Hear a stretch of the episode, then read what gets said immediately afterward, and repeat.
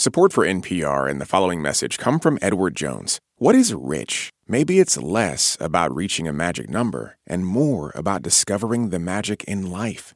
Edward Jones Financial Advisors are people you can count on for financial strategies that help support a life you love. Edward Jones, member SIPC. This is Planet Money from NPR. Whenever Lou Montulli goes online, he, just like the rest of us, gets weirdly specific ads. What's the strangest thing that you maybe casually looked up on the internet that seems to follow you everywhere as an ad, no matter what website you go to? Um, gutter protection. you look that up one time and you just get bombarded. And I actually did buy gutter protection and they just kept advertising to me for seemingly forever. Does any part of you think, like, I kind of did this to myself? Uh, yeah, I do feel somewhat responsible for the state of the world. Lou Montulli is kind of responsible for the state of the world, at least the online world. I'm the inventor of the internet cookie. The internet cookie. So, you know, when you go to a new site, you usually have to like accept the cookies or reject the cookies. Yeah, those are the cookies that Lou made people go, "Oh, you're the reason I have to keep clicking cancel all the time." so, you may have a vague sense that cookies play some nefarious role in online tracking. But cookies do a lot of things. Cookies allow you to sign into a website. They're what allows you to comment on stuff online. And yes, cookies are also the thing that lets advertisers follow you around the internet to serve you that same gutter protection ad everywhere you go.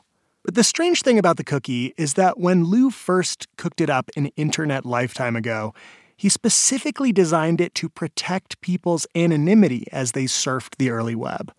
But that is not how things turned out for the cookie. No matter your best intentions, technology, once released into the wild, will be used however people choose to use it. You're going to build something and then it will evolve over time and you will have no control over it. And at a certain point, you just have to deal with it.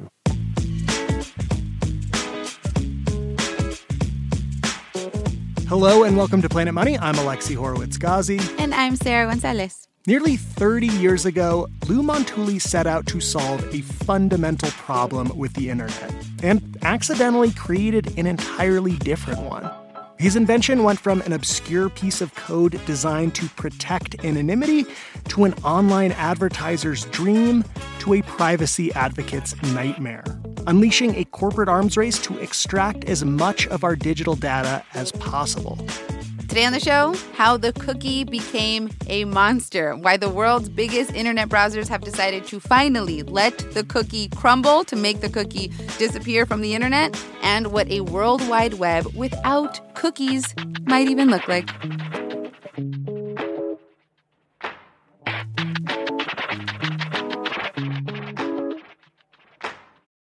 This message comes from NPR sponsor LinkedIn Marketing Solutions. As a business to business marketer, your needs are unique. B2B buying cycles are long, and your customers face incredibly complex decisions. LinkedIn Ads empowers marketers by allowing you to build the right relationships, drive results, and reach your customers in a respectful environment. Make B2B marketing everything it can be and get a $100 credit on your next campaign. Go to linkedin.com/money to claim your credit. Terms and conditions apply. Last year, over 20,000 people joined the Body Electric study to change their sedentary, screen filled lives. And guess what? We saw amazing effects. Now you can try NPR's Body Electric Challenge yourself. Listen to updated and new episodes wherever you get your podcasts. The story of the cookie begins back in 1994. The World Wide Web was still pretty new, there weren't a ton of websites yet. And like a lot of people, Lou Montulli had the sense that the internet offered the chance to uplift humanity, but only if it was designed in the right way. Lou was 23 at the time, studying computer science. We were thinking, being naive young college students, that information would set us all free. Okay, so the stakes were like the future of the free world? yes, the future of the free world was at stake. Lou drops out of college to work at a new startup called Netscape. Now, Netscape was setting out to create a new web browser. So, like, you know, Chrome and Safari, but before Chrome and Safari existed. Back in the early 90s, the internet was still kind of an obscure network, mostly used by academics and hobbyists. Regular people who wanted to casually hop on the internet probably did it through a platform like AOL of You've Got Mail. It wasn't a browser, but you could access parts of the internet through it. You could read the news, send emails, play games. So if the internet was like a giant open meadow, AOL had put these walls around its own private sections. And if you were an AOL customer, that was your internet world. Netscape Netscape wanted the internet to be the whole open meadow, a place where you could wander around freely and go to whatever website you wanted. If AOL wanted to stay within its own little walls, they could do that. There were a few smaller browsers already, but Netscape wanted to make a browser that was so smooth and easy to use, it would open up the web to millions of people across the world. And they wanted to do it before the giant tech company of the day, Microsoft, got into the game. We should also say Microsoft is a sponsor of NPR. This isn't a kind analogy, but certainly at Netscape we thought of ourselves as the uh, Rebel Alliance and Microsoft as the as the Empire. Did you see yourself as more of like a Luke Skywalker type, or were you a Han Solo sort of guy? God, I wish I could be a, a Han Solo type of guy. I'm definitely a BB-8 kind of guy. I know that. I love that for you. Uh, Lou and his fellow Netscape rebels, there are like a dozen of them at the beginning. They are working like the future of the internet is literally at stake. 14 hour days, not practicing much of what we would now call self care. Oh, I had a terrible habit of like 10 Mountain Dews per day or something like oh that. Oh my god. I'm surprised I'm still I'm still here. Me too. I'm glad you survived. In order to create a utopian vision of the web, Lou wanted to figure out a way to grow the internet meadow so that it was way bigger than any walled off version. So that there was like so many websites, thousands of companies, an internet too big to be controlled by any one AOL or Microsoft tech giant. And Lou knew there was one very effective way to make things grow fast capitalism. If they could figure out a way to unleash commerce on the internet, the meadow would grow so fast and so wild that nobody would want to stay in their walled gardens anymore. Sure, capitalism might not be what you would think the Rebel Alliance would gravitate to, but they're sort of like, we know this is going to get the job done. But at the time, you couldn't really do the most basic things that would make the internet appealing to businesses. You could barely shop. And there was one big reason the web did not have a memory. So essentially, the web server would completely forget every one of its visitors every single time they connected. The web server would forget its visitors. So, like, no one could save anything. You couldn't put stuff you wanted to buy in a shopping cart. The shopping cart did not exist. So, online shopping was not really a thing. You couldn't save anything in a way that allowed you to come back later. So, like, grocery stores didn't have their products listed on websites back then. But if they did, and you wanted to make a pie, and you go to pattyspieparts.com or something like that, you would have to pay for one item at a time. You would have to go to the eggs page, check out, go to the unsalted butter page, check out, go to the peach page, check out again. So inconvenient. Lou says there was one obvious solution to the whole the website doesn't remember you problem, Netscape could just give every web user a unique ID, kind of like a wristband attached to your browser. And every time you went to any website, your browser would like show your wristband and the website would know who you were. It would be one wristband for the whole internet.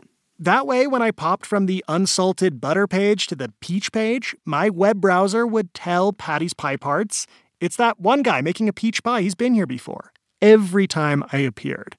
And Patty's Pie Parts could have a shopping cart that would keep track of all the things I wanted. Okay, but the problem with this wristband ID approach is that it would make it extremely easy to track everything everyone did on the internet. And Lou, he's a free and open internet guy. And to him, you cannot have a free and open internet if everyone is being watched.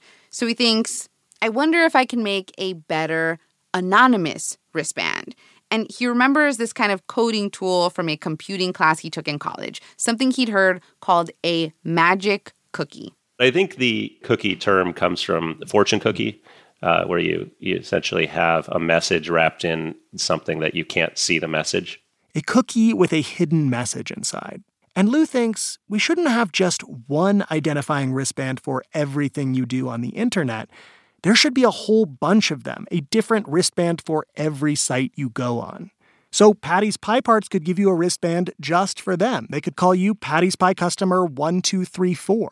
Nobody else would see it, and that way, an oppressive government or a nosy company couldn't follow your trail across the internet. Lou says actually writing the program to do this was not that complicated. It was maybe an hour's worth of coding. That's like two or three Mountain Dews worth. exactly. they do, of course, workshop the design for a couple weeks, and Lou decides to drop the magic from the magic cookies name. And so I just started calling it cookies right away. And nobody minded the name, it just stuck. In 1994, the internet cookie goes out into the world with the launch of the Netscape browser. Baked right into the browser was the cookie. The cookie let you sign into websites. It let you make comments online and it solved the shopping cart problem. Netscape's browser was like the first really polished browser out there. And when it came out, it blew up. It's fair to say that it took the world by storm. There were a few million people who were online, and within about five months, I think, 90% of them had switched over to use the Netscape browser. Netscape grows super fast. They go public within a year, start hiring hundreds of people. And unsurprisingly, all this hoopla provokes a massive response from their main competitor, Microsoft, which kicks into gear by releasing their own browser, Internet Explorer. And within a few months, they decide to include cookies in their browser too. Because why wouldn't they? Cookies were a game changer. So basically, overnight, cookies have gone from barely a twinkle in Lou's eye to this like fundamental part of how the internet works.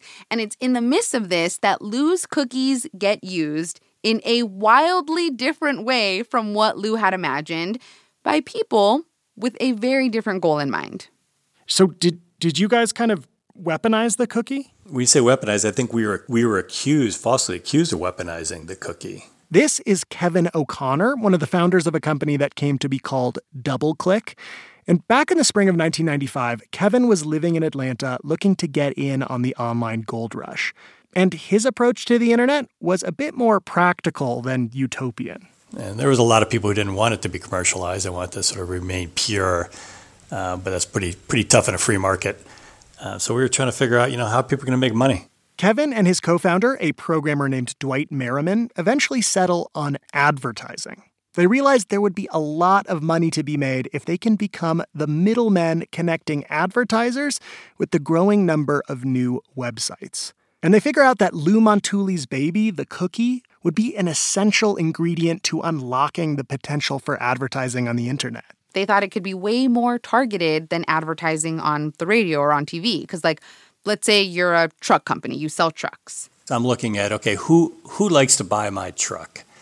Say it's men 25 to 40 buy my trucks. Okay, well where do these men 25 to 40 go on TV? Well, they go to NFL football. So you think, okay, I need to buy an expensive TV time slot ad during an NFL football game. But then you're basically like also paying to advertise to people who are watching the game but will never buy trucks because they hate trucks or because they like missed the commercial. So you don't know if you actually reached your target audience. With the cookie, you could. I mean, the cookie told us, okay, user one, two, three saw this ad A, you know, two times, ad, ad B, four times on these sites and you know respond it. Here is what's happening behind the scenes. You know how websites had cookies now, little wristbands to keep track of their customers?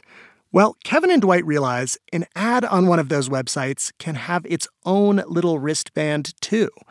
every ad slot that his company DoubleClick got on a website gave them the ability to place a specific DoubleClick cookie or wristband on your browser. So, in addition to the main site's wristband that says you are Patty's Pie Parts customer 1234, you now have one that says you are also double click customer 567. That is what let DoubleClick keep track of how many times you saw their particular ad.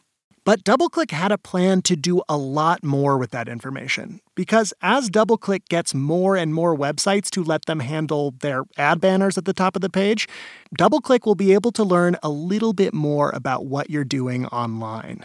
So if you went to, I don't know, like Teen Vogue and they maybe had a DoubleClick ad slot on their site, and then you went to like foreign policy and then to modern farmer, and they oh, also yeah. maybe had a DoubleClick ad slot. Now DoubleClick knew you were the type of vague, anonymous DoubleClick customer 567 person who liked teen fashion and farmers and foreign policy. DoubleClick would be able to use that detailed profile of your very specific browsing behavior to charge more from advertisers looking for customers with very specific kinds of tastes. This kind of super sophisticated targeting was still years away. But even in the mid 90s, when DoubleClick was first getting started, their ad tracking was a huge success. But for Lou Montulli, who'd created the original cookie for Netscape and cared about user privacy on the internet, DoubleClick's model caught him off guard. When did you first hear that cookies were being used in a way that you hadn't originally intended? I got word of it, I think, through a CNET article, and they found that the advertising network was using cookies to track ads across multiple websites, and that could imply that that uh, ad network could know when a browser had visited multiple sites. And how did you feel when you first read that? I was a little shocked, honestly, because you know we we had specifically designed this not to be possible. This was a big violation of the spirit of cookies. So felt that we needed to do something about it. A violation of the spirit of cookies. Lou goes to his bosses at Netscape, like, did you know that our cookie is being used like this? And the bosses are kind of like, okay, Lou, figure it out. It was left to me entirely because nobody else really wanted to deal with it. And uh, yeah, I wasn't entirely comfortable with with with having all that power. Lou, he is just 25 years old at this point. And to be clear, he did have the power to kill the cookie. Netscape had some 80% of the browser market. So if they decided to disable the cookie, they would basically be pulling the plug on it for the whole internet. So, in order to make his decision, he starts digging into how DoubleClick is actually using the cookie.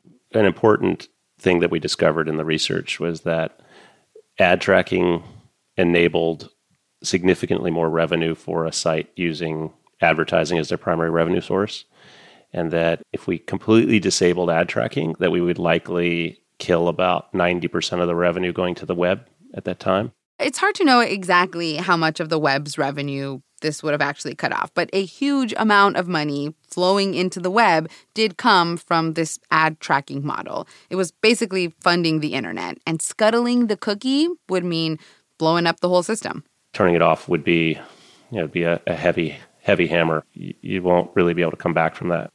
So Lou was facing a kind of devil's bargain. If he didn't do something, he'd be betraying his utopian vision of the internet. On the other hand, if he fully disabled the cookie, he would also risk hobbling the internet just as it was starting to gather speed.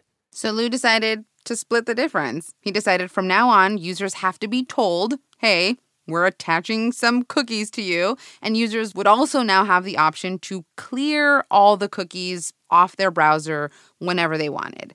But the whole like cookie advertisers can track you thing, that stays. I was I was quite torn, and I wasn't terribly confident that I'd made the right decision until years later, when I really came to the realization that if advertising is going to exist and there's going to be ad tracking, that having a singular system that allows visibility and user control was the best way to approach it. To see that there are cookies and to be able to say no to them. That was the price Lou paid to keep the cookie alive. But after the break, the cookie might finally meet its baker.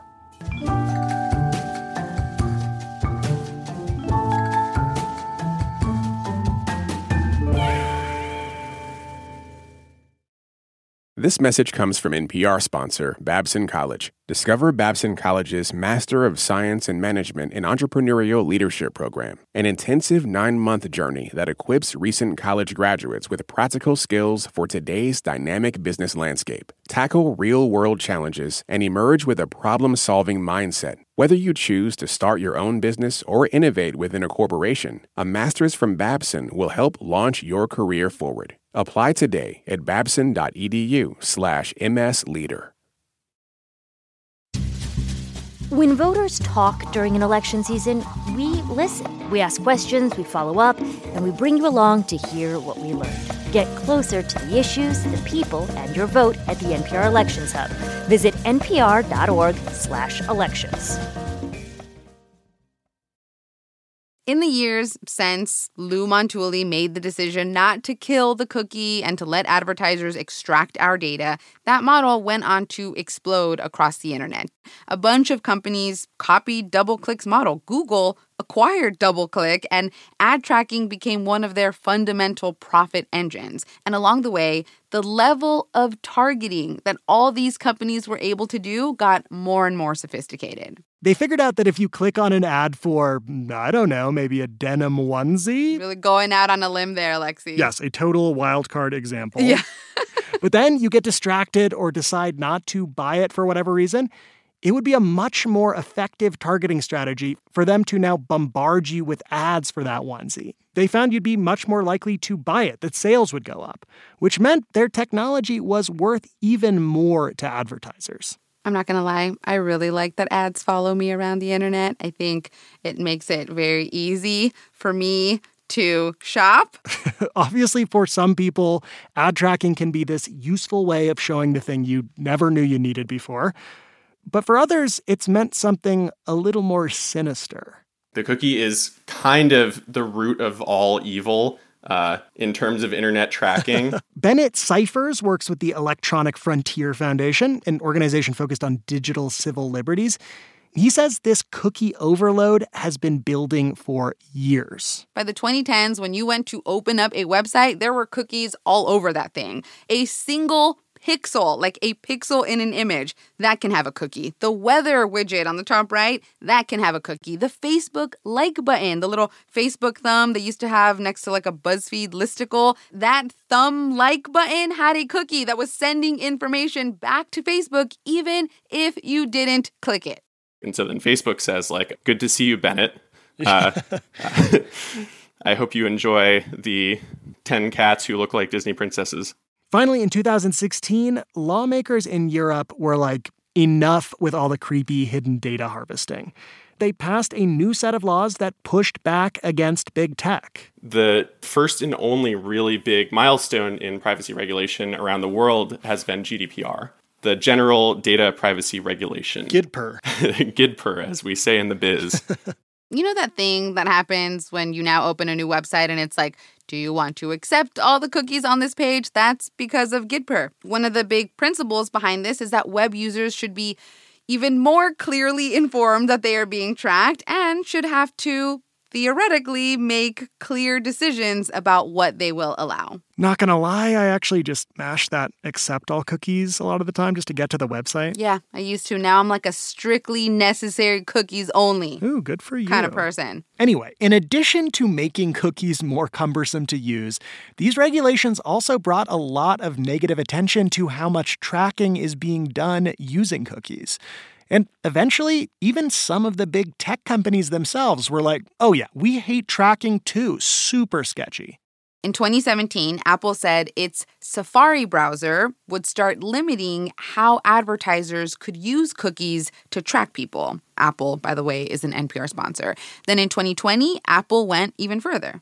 Safari made a big splash when it became the first major browser that by default would block access to third party cookies in most contexts. So that was a really big deal. You may have seen Apple's recent video ad campaign about data privacy, saying basically, we hate tracking, we're on your side. It's a kind of funny one where an iPhone user stumbles across a secret auction where a bunch of companies are bidding for her data. The next sale is a digital treasure trove charming Ellie's private data. It's not creepy, it's commerce. Do I hear 600, 620, 640, 660? So. And it wasn't just Apple's Safari that did this. Firefox, the third largest web browser by users, did the same thing. And in early 2020, the big dog, Google Chrome. Two thirds of everyone who uses browsers uses Google Chrome. And they announced that they too would be largely discontinuing the cookie. Not the ones that allow you to comment and fill your shopping cart, just the ad tracking cookies. But just because those cookies may be going away, that does not mean ad tracking will be going with them. Apple still collects customer data with consent through its App Store and uses that for targeted ads. And Google has said that it won't discontinue the cookie until it's come up with basically a replacement for it. One of their main proposals has focused on the idea of putting people into buckets based on their behavior instead of profiling them as individual users. So now you might be one of several thousand vegan kite surfers who enjoy slasher flicks instead of DoubleClick user 456. And Bennett says some of these proposed cookie replacements might actually be worse in terms of data privacy. Google originally planned to get rid of the cookie in 2022, but after getting a bunch of pushback on their proposals from activists, regulators, and other advertisers, Google announced they would be moving back the cookie's execution date to sometime in 2024. So for the moment, the cookie lives to track another day. With your consent, of course. And whether or not the cookie does ultimately die, its creator, Lou Montulli, says what's clear is that the model that grew up around it is here to stay. It's very difficult to see a world where there is no ad tracking at all. And if, if they're not using cookies, they will find other means to do tracking. So it's just like a, a shell game where the ball moved to a different spot. In this cookieless world, instead of accepting or rejecting tracking every time you go to a new website, you may be agreeing to hand over your data just by logging into Google Chrome or using your email to sign into a website.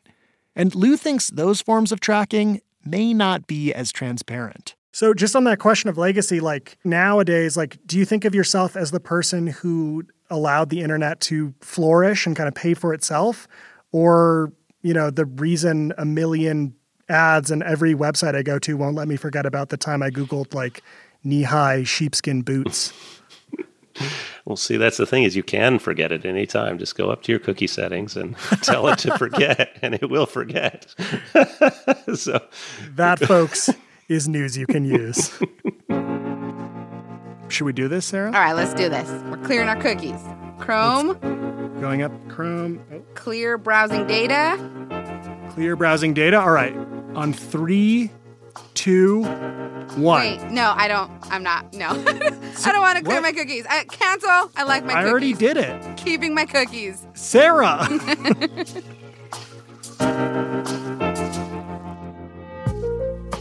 If you have any weird internet histories you want to learn more about, tell us. You can find us at planetmoney at npr.org and on all social media at Planet Money. Today's episode was produced by Willa Rubin with help from Dave Blanchard. It was edited by Keith Romer and engineered by Alex Drewenskas. Special thanks today to Marty Kine. Jess Jiang is Planet Money's acting executive producer. I'm Alexi Horowitz Ghazi. I'm Sarah Gonzalez. This is NPR. Thanks for listening.